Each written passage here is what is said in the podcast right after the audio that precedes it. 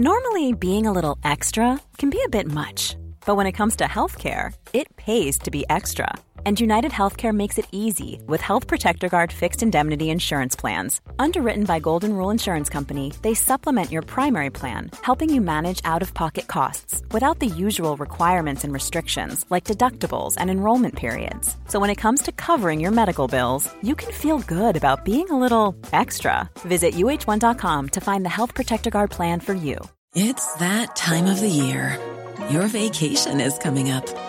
You can already hear the beach waves, feel the warm breeze, relax, and think about work. You really, really want it all to work out while you're away. Monday.com gives you and the team that peace of mind. When all work is on one platform and everyone's in sync, things just flow wherever you are. Tap the banner to go to Monday.com.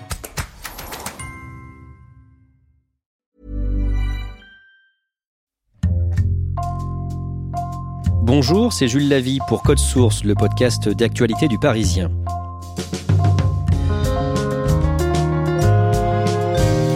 D'habitude, le Parisien, ce sont des centaines de salariés qui s'affairent. Des réunions, des discussions parfois animées, une journaliste qui cherche un coin calme pour téléphoner, des reporters et des photographes qui vont et viennent. Cette rédaction sur trois niveaux est déserte aujourd'hui. Pourtant, le Parisien sort chaque matin et bat ses records d'audience sur Internet. Code Source vous plonge dans les coulisses de trois médias à l'heure du coronavirus, Le Parisien, BFM TV et France Info, deuxième épisode. Richard Place, en tant que directeur adjoint de la rédaction de France Info, début mars, vous préparez la couverture du premier tour des élections municipales. Oui, nous préparons le premier tour des municipales. La semaine qui précède, notre tranche de midi à 14h est entièrement dédiée à cette actualité-là. Frédéric Carbone se promène un peu partout en France pour raconter les municipales, mais au fur et à mesure de la semaine, ces échanges avec la population se modifient et l'on parle des municipales et du coronavirus et comment d'ailleurs le coronavirus va influencer les municipales également. C'est-à-dire que les Français qui sont au micro de France Info veulent parler du coronavirus aussi. Oui, ça devient un sujet de préoccupation, de questionnement et donc nous l'évoquons évidemment tout naturellement avec eux et nous essayons d'ailleurs déjà d'apporter des réponses avec la communauté scientifique. Céline Pigalle, vous êtes euh, directrice de la rédaction de BFM TV. À la même période, début mars, on apprend que des centaines de personnes ont pu être contaminées par le coronavirus quelques semaines plus tôt à Mulhouse pendant un rassemblement évangélique cette affaire de Mulhouse, c'est soudain une image très très forte de ce qu'est ce virus. Des gens se sont rassemblés, ont passé plusieurs jours ensemble, se sont serrés dans les bras les uns des autres, se sont donné des accolades, se sont embrassés aussi sans doute. Et là, on voit les effets deux semaines plus tard. Des cas recensés en Corse et dans plusieurs régions françaises, jusqu'en Guyane, où cinq cas ont été identifiés comme positifs au coronavirus et des médecins locaux qui nous disent cette simple réunion de quelques dizaines de personnes, elle peut faire 800 malades. Et là, on voit le caractère exponentiel de la contamination. Malgré ça, Emmanuel Macron, par exemple, le 6 mars, se rend au théâtre avec son épouse Brigitte pour assister au spectacle de l'humoriste Alex Lutz.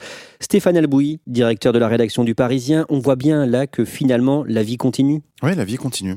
La vie continue. Il y a une période grise, une période de flottement euh, dans laquelle on va rester longtemps.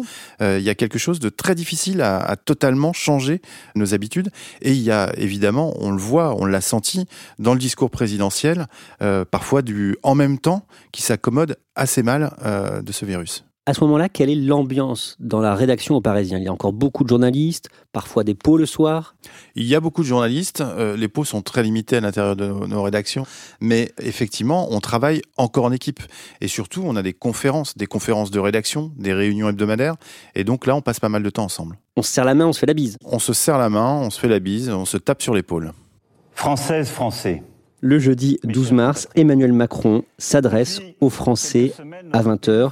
Son ton est solennel, il va annoncer la fermeture des écoles et des crèches pour le lundi 16 mars. Dès lundi et jusqu'à nouvel ordre, les crèches, les écoles, les collèges, les lycées et les universités seront fermés. Et ce qui est très frappant ce soir-là, c'est que Jean-Michel Blanquer, le ministre de l'Éducation, avait dit plusieurs fois dans la journée que les écoles n'allaient pas toutes être fermées, qu'il fallait continuer à faire des choses au cas par cas. Euh, et c'est le contraire qui se passe. Jean-Michel Blanquer l'avait dit encore à 15h30 sur BFM TV. Et le soir même, le président de la République, qui sans doute ne l'a pas informé, ne l'a pas averti, prend cette mesure euh, radicale. Toutes les écoles euh, vont fermer lundi prochain. Et là, on sent qu'on bascule dans un autre temps, dans un autre mode de fonctionnement, un autre mode de gestion euh, de la crise. C'est le premier coup de semonce. On passe dans, dans autre chose. À partir de cette déclaration, médiatiquement, le coronavirus devient le principal sujet.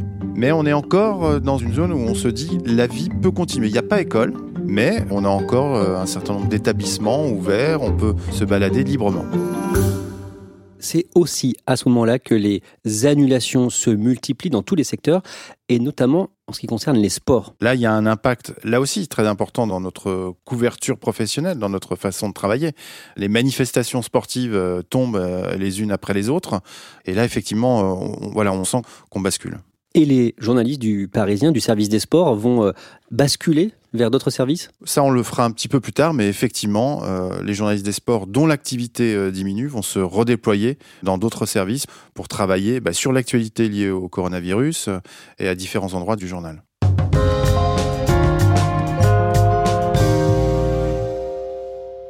Le premier tour des élections municipales approche. Céline Pigalle, est-ce que c'est un sujet qui intéresse encore les Français à ce moment-là? Plus personne ne s'intéresse aux élections euh, municipales. Ça n'est plus du tout euh, le, sujet de conversation. Ce n'est plus euh, le sujet d'intérêt, d'inquiétude, de considération de nos téléspectateurs. À la veille du premier tour des municipales, donc le samedi 14 mars, le soir, Édouard Philippe annonce que tous les commerces non essentiels sont fermés. Alors c'est la modification de la soirée, c'est-à-dire qu'on pouvait encore imaginer euh, aller dîner euh, et donc il faut tout abandonner. Et il faut là tout de suite évidemment traiter cette situation absolument nouvelle où notamment il indique que les bars, les restaurants vont devoir fermer à minuit donc il faut déployer des équipes pour aller voir ceux qui sont dans ces bars et dans ces restaurants et qui vont devoir à minuit tout fermer pour une période indéterminée. Et on voit bien que euh, le premier effet, en tout cas ce soir-là, c'est que les gens se précipitent euh, dans les bars, en tout cas parisiens. Et nous avons euh, des reporters dans les grandes villes qui racontent cette insouciance, ces gens qui se retrouvent dans les bars, dans les restaurants, et qui pour certains ne comprennent pas cette décision à ce moment-là, parce que le confinement n'a pas fait son chemin encore dans l'esprit des Français. Romaric est venu boire un dernier verre, conscient que c'est justement ce qu'il faudrait éviter. C'est pas très responsable d'être venu ce soir. C'est l'anniversaire d'une amie, donc on est pour euh, fêter ça. Il y a cette sensation qu'on est, euh, euh, là encore à un moment qui va changer notre vie au quotidien, et il y a une envie manifeste de profiter d'une certaine manière de ces dernières heures. Richard Place, arrive le jour de, du premier tour des municipales, le, dimanche 15 mars. C'est une journée tout à fait particulière. Un premier tour de municipales, évidemment, pour une radio tout info comme France Info, c'est une journée que l'on doit faire vivre au fur et à mesure, euh, les votes. Mais déjà, nous racontons comment se fait le vote, mais dans des conditions euh, sanitaires, c'est-à-dire est-ce que euh, effectivement on a déjà l'hydroalcoolique dans les bureaux de vote? C'est vraiment ça notre préoccupation tout au long de la journée. Le sujet, c'est le coronavirus. Et la question, c'est, on a voté, ce premier tour. Mais est-ce qu'il y aura un deuxième tour? On a senti tout au long de la journée que cette élection, de toute façon, elle allait être elle aussi contaminée. Céline Pigalle, comment se passe la soirée, ce qui est censé être une soirée électorale, le dimanche soir sur BFM TV c'est une drôle de soirée. C'est une soirée avec une ambiance très étonnante. On savait finalement, avant même qu'elle n'ait commencé, qu'elle ne pourrait pas se dérouler dans des circonstances normales. Euh, on savait que l'intérêt de nos téléspectateurs restait sur la question de savoir ce qu'il fallait maintenant organiser dans le pays. Et l'interrogation majeure était est-ce qu'un confinement général est sur le point d'être euh, déclenché? Et donc on donne quelques résultats. On tente de s'intéresser à cette situation. Et puis, plus les minutes avancent et plus on mesure que ni nous, ni ceux qui nous regardent n'ont envie de traiter de ce sujet. On est sur un premier tour des élections municipales dont on se dit que vraisemblablement il ne connaîtra pas de deuxième tour. Et donc on pédale dans le vide, ça n'a aucun sens. À mesure que la soirée avance, le sujet des municipales disparaît petit à petit. On dit aux équipes qui sont dans les différents QG de remballer. On ne diffuse pas certaines grandes interviews ou, ou prises de parole de certains leaders parce que soudain, ça paraît tellement décalé. Nous avions prévu d'avoir des médecins en plateau, d'avoir des experts santé, et c'est à eux que revient cette soirée en réalité. C'est eux qui prennent la parole sur les plateaux. Et le lundi matin, BFM TV raconte comment les Français s'organisent avec les écoles fermées. Il n'y a plus que ça à l'antenne comment la France s'organise à ce qu'elle imagine être la première semaine du confinement. En réalité, il n'a pas encore été annoncé, mais tout le monde voit bien que c'est ce qui se dessine, que on va encore resserrer cette vis, qu'il va y avoir de plus en plus euh, d'interdits. en fait, dans la matinée, on apprend que le chef de l'État va s'exprimer à 20h et c'est une sorte de montée vers, euh, vers cette intervention avec la conviction pour le plus grand nombre que cette fois on y est. Stéphane Albouy, à partir de ce moment-là, tous les salariés du Parisien vont passer en télétravail. Le lundi matin, on réalise notre dernière conférence de rédaction physique, j'allais dire. Euh, on est déjà beaucoup, beaucoup moins nombreux sur place. Et en animant cette dernière conférence de rédaction physique, j'explique que là, on bascule dans un autre mode de fonctionnement radicalement différent. Le lundi 16 mars, à 20h, Emmanuel Macron prononce sa deuxième allocution télévisée en moins d'une semaine. Nous sommes en guerre. En guerre sanitaire, certes. Nous ne luttons ni contre une armée, ni contre une autre nation. Mais l'ennemi est là, invisible, insaisissable, qui progresse. Et cela requiert notre mobilisation générale. Évidemment, cette phrase est très forte et elle donne euh, la mesure de ce que va être euh, la semaine qui suit. Et néanmoins, il ne prononce jamais le mot de confinement, peut-être pour avoir euh, négligé de dire spécifiquement ce mot. On voit que les choses prennent du temps et ont du mal à se mettre en place de façon aussi radicale que sans doute il le faudrait. Et les médecins expriment ça beaucoup sur nos plateaux le soir même, le lendemain.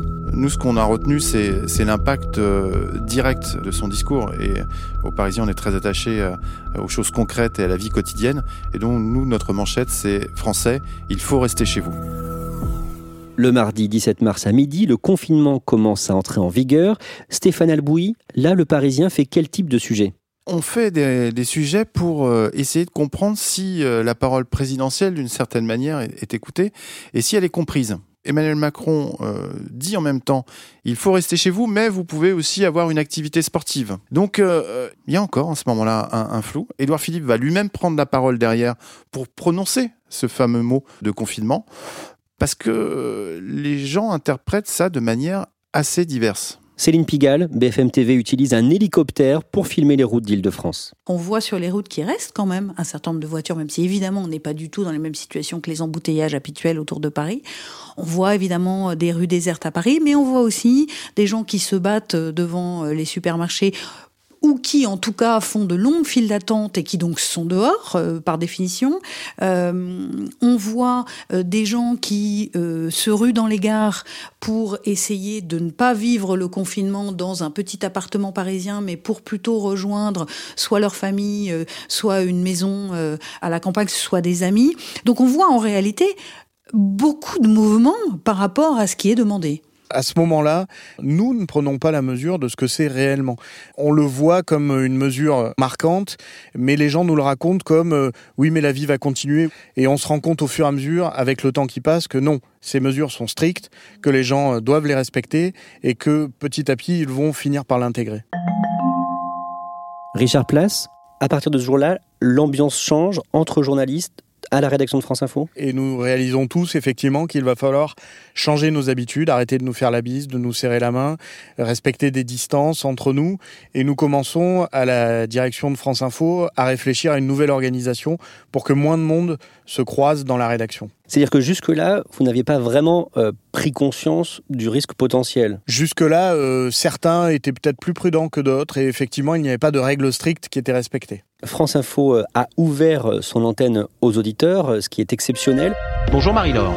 Bonjour. Bienvenue sur France Info. Que disent les gens sur l'antenne de France Info? Ils viennent soit partager des témoignages de ce qu'est le confinement, leur colère parfois, comme euh, cette chauffeur routier qui dit qu'elle continue à travailler mais qu'elle est reçue là où elle va comme une pestiférée, que les endroits où elle doit normalement pouvoir se laver sont dans un état lamentable parce qu'ils ne sont plus entretenus. Et nous essayons aussi de faire passer le message du personnel soignant. Ce sont eux qui sont au front et ce sont eux qui doivent nous raconter ce qu'est ce virus, comment il se propage et pourquoi ces mesures de confinement sont primordiales. Et il y a une image forte aussi, euh, Céline Pigalle, ces jours-ci, c'est euh, chaque soir à 20h, quand beaucoup de Français se mettent à leurs fenêtres, euh, sur leurs balcons, pour applaudir les personnels de santé qui sont en première ligne. Chacun a envie de démontrer qu'il tient son rang, qu'il tient son rôle dans cette situation et évidemment qu'il est aux côtés de ceux qui soignent et qui vont nous aider à, à sortir de la crise. L'hommage aux soignants dans plusieurs villes de France, dans les balcons de Paris, de Nice. Pour vous, en tant que directrice de la rédaction de BFM TV, euh, j'imagine que c'est très compliqué euh, à gérer le fonctionnement de la rédaction aujourd'hui. Ce qui est difficile, évidemment, c'est qu'il y a à la fois une actualité extrêmement puissante avec de multiples sujets et dans le même temps, euh, les journalistes qui, eux, se vivent comme un métier prioritaire, considèrent qu'ils ont une mission, mais veulent travailler dans des conditions où à la fois eux-mêmes sont protégés et à la fois ils ne deviennent pas vecteurs de transmission parce qu'ils circulent sur le territoire. Donc on essaye de répondre à tous ces enjeux. Richard Place, comment France Info se prépare à tenir la couverture de ce confinement qui va durer de longues semaines? On se réorganise au sein de la rédaction. Euh, ça a été un gros travail toute la semaine d'imaginer comment maintenir notre antenne. Euh, on réduit la voilure autant que possible et autant que nécessaire, tout en essayant de maintenir la meilleure antenne possible. Stéphane Albouy, aujourd'hui, est-ce que le Parisien s'est habitué à cette organisation à distance ou est-ce que ça devient au contraire plus difficile? Tous les gens ont eu à cœur véritablement que le journal continue à exister, sur le numérique comme en kiosque. Donc il y, a eu une projection hyper rapide. C'était d'ailleurs impressionnant finalement à voir ça se mettre en place. Maintenant, on se rend compte qu'il y a eu un sprint pour démarrer et qu'on entame un marathon. Euh, on a couru très vite, euh, on s'est adapté très vite et on se dit que cette adaptation hyper rapide, il va falloir maintenant la maintenir pendant des semaines, peut-être des mois. On se prépare à un confinement long et au niveau journalistique, on dirait que chaque jour, il y a de nouveaux sujets, de, nouveaux angles à traiter nos lecteurs, euh, nos acheteurs ont besoin de comprendre ce qui se passe. Tout a changé. Donc il y a beaucoup de questions pratiques par rapport à ça. On est très sollicité. Nous, on a ouvert sur notre site un espace dédié exclusivement à ces questions. En l'espace de 48 heures, on a eu 2000 questions. On essaye de répondre directement à nos lecteurs. On est dans une, dans une période où on sent que la relation va être très importante et que les médias, finalement, sont sursollicités. Et c'est une bonne chose parce que le média, c'est celui qui doit rapporter la parole, expliquer un certain nombre de choses et maintenir une forme de lien. Donc on a un rôle d'information et on a un rôle sans doute social, peut-être démocratique, on le verra dans les semaines qui viennent, de plus en plus important. Bonjour Jacqueline. Oui, bonjour madame. Vous avez 95 ans. Comment vivez-vous, vous, ce, confinement? Qu'est-ce qui se passe pour vous en ce moment? J'ai appelé parce que j'ai, j'ai mal à l'oreille depuis le 1er février. Je souffre beaucoup et j'ai un rendez-vous le 2 euh, avril et je, demande si je pourrais aller parce que j'ai peur quand même de la contagion étant donné mon âge. Si vous avez vraiment mal, appelez le médecin avec lequel vous avez rendez-vous. C'est lui, je pense, qui sera euh, le plus à même de vous dire si vous pouvez venir et ce en toute sécurité. Richard Place, avant d'être euh, à la direction de France Info, vous étiez grand reporter. Est-ce que vous avez déjà couvert une actualité pareille? C'est très particulier cette actualité-là. Quand on est grand reporter, on se rend quelque part parce qu'il y a une guerre, une catastrophe naturelle, et on y reste une, deux, trois semaines en immersion, et quand on revient, on reprend sa vie quotidienne, son train-train finalement. Là, nous sommes tous immergés dans ce qui se passe actuellement, nous sommes finalement tous en grand reportage.